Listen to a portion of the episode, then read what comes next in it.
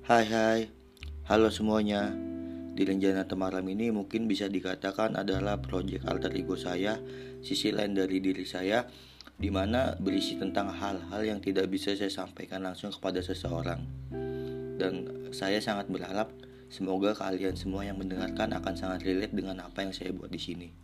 Terima kasih.